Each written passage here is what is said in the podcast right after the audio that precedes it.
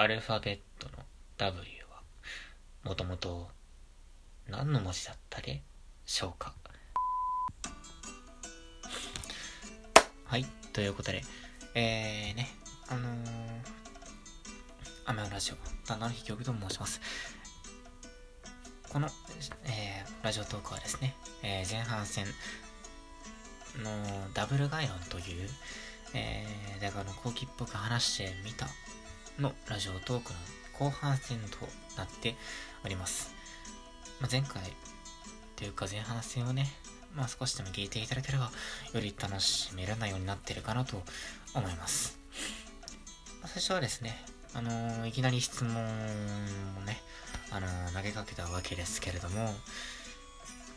今回はダブル仮面ライダー、今回の名前にもなっているダブル概論でダブル、これについてね、こういろいろ思考というか、私なりに考察をしながらですね、大学の後期っぽく、いろいろ話していけたらいいなと考えております。それでは参りましょう。前半戦のことを簡潔に、言いますとですね、よくハーフと呼ばれる、分かりやすく言えば日本人と別の国籍の方、別の外国人と呼ばれる方が、子供を設けて生まれる子供っていうのを、ハーフと呼ぶことができるんですけれども、それって実はダブルなんじゃないの、2つの特徴を持ってるからダブルなんじゃないのというふうに言いました。もうちょっとこれについてね、議論ってか、話を深めていけたらなと思います。なんとかこの12分以内で終わらせたいと考えております。少し足早になってしまうかもしれませんが、お付き合いいただけると誠にありがたいです。では参りましょう。ハーフ、ダブル、こういろいろ考える前にですね、少し言葉遊びをしてみましょうか。言葉遊びなんでね、さらっとなるほど、流していただいても大丈夫でございます。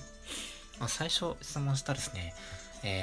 ダブルっていう文字ってもともと何の文字だったかということについて、話していこうかなと。この、ダブル、割ともう日本人ね、もう英語はだいぶ馴染んできてですね、だいぶね知ってるものになったと思うんですけれども、このダブルっていう単語はですね、アルファベットの V の次にあるものですね。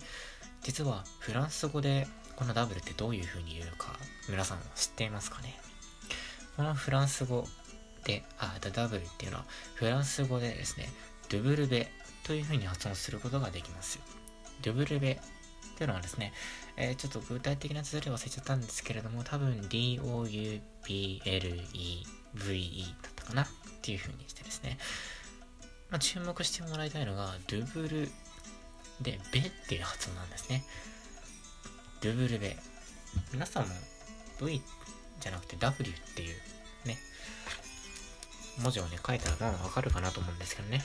W これ何かに似てませんか。ダブルってちょくちょく私がさっき言っている V の隣にあるって言ってますけど、これ V に似てませんか。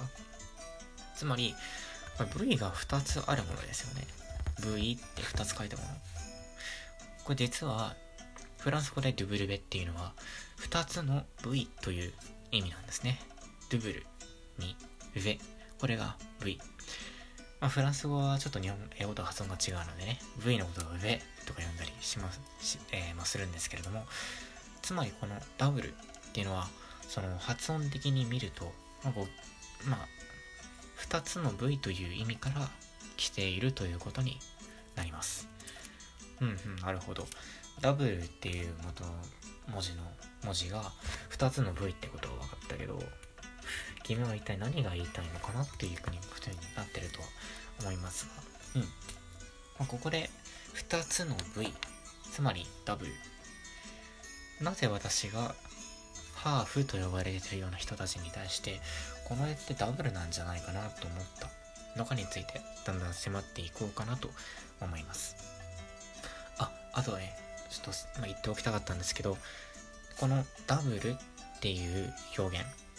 英語ではね DOUBLE と書くことができるんですが、実はこのダブルっていう、表現にはですね、実は影武者という言葉も、意味を付け加えることもできます。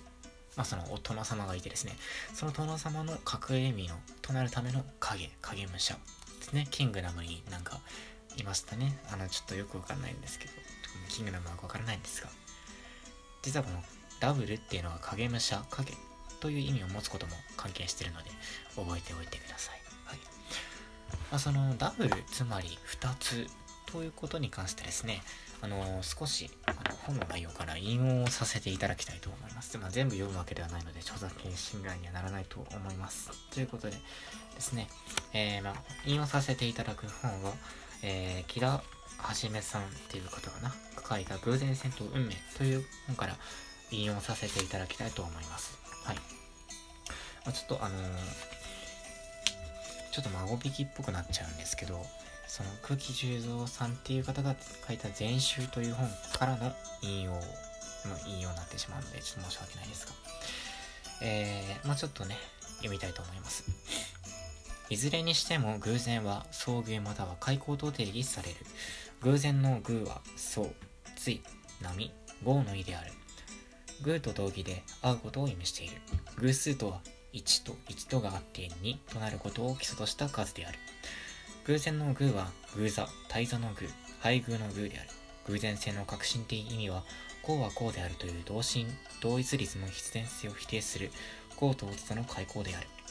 我々は偶然性を定義して、独立なる二元の開口を取ることができるである。こいつは一体そんな久木修造とか木田はじめさんとかよくわからん人の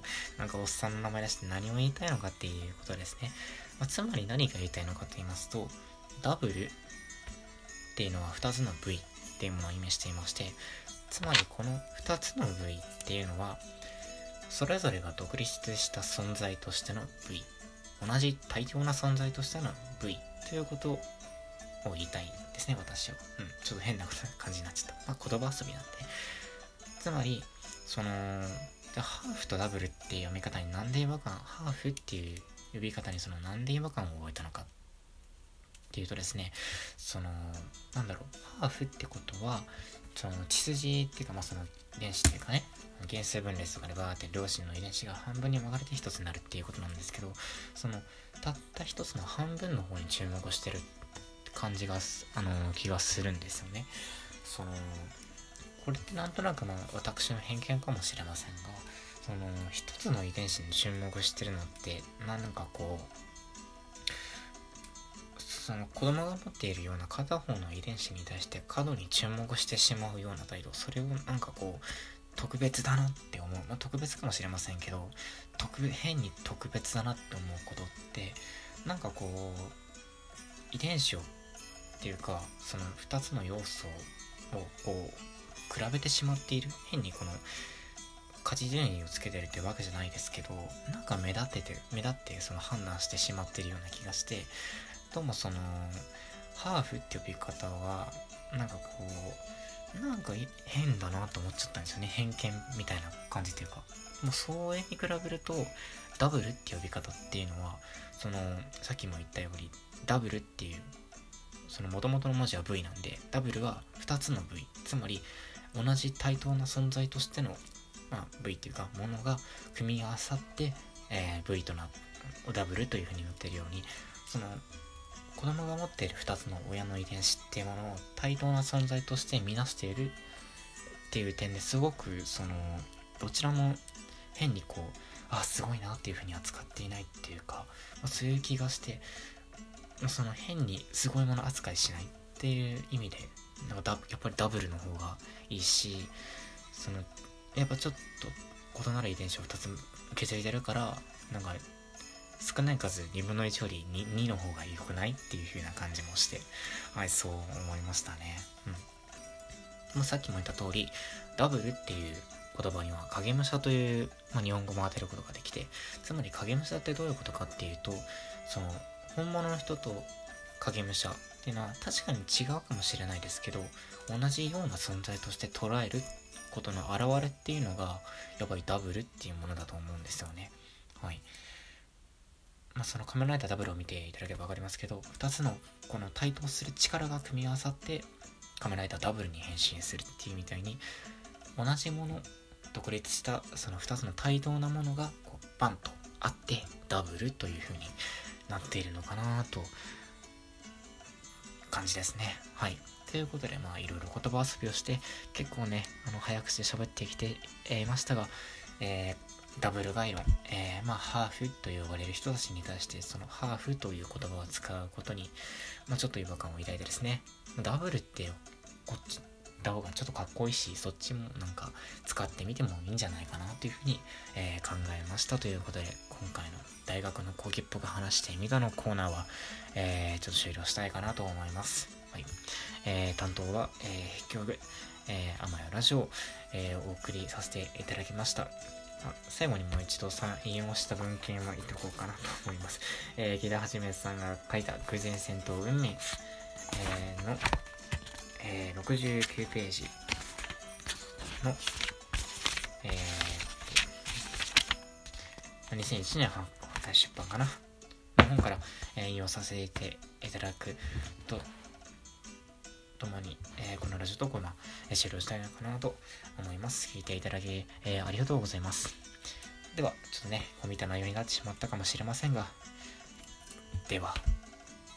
さようなら。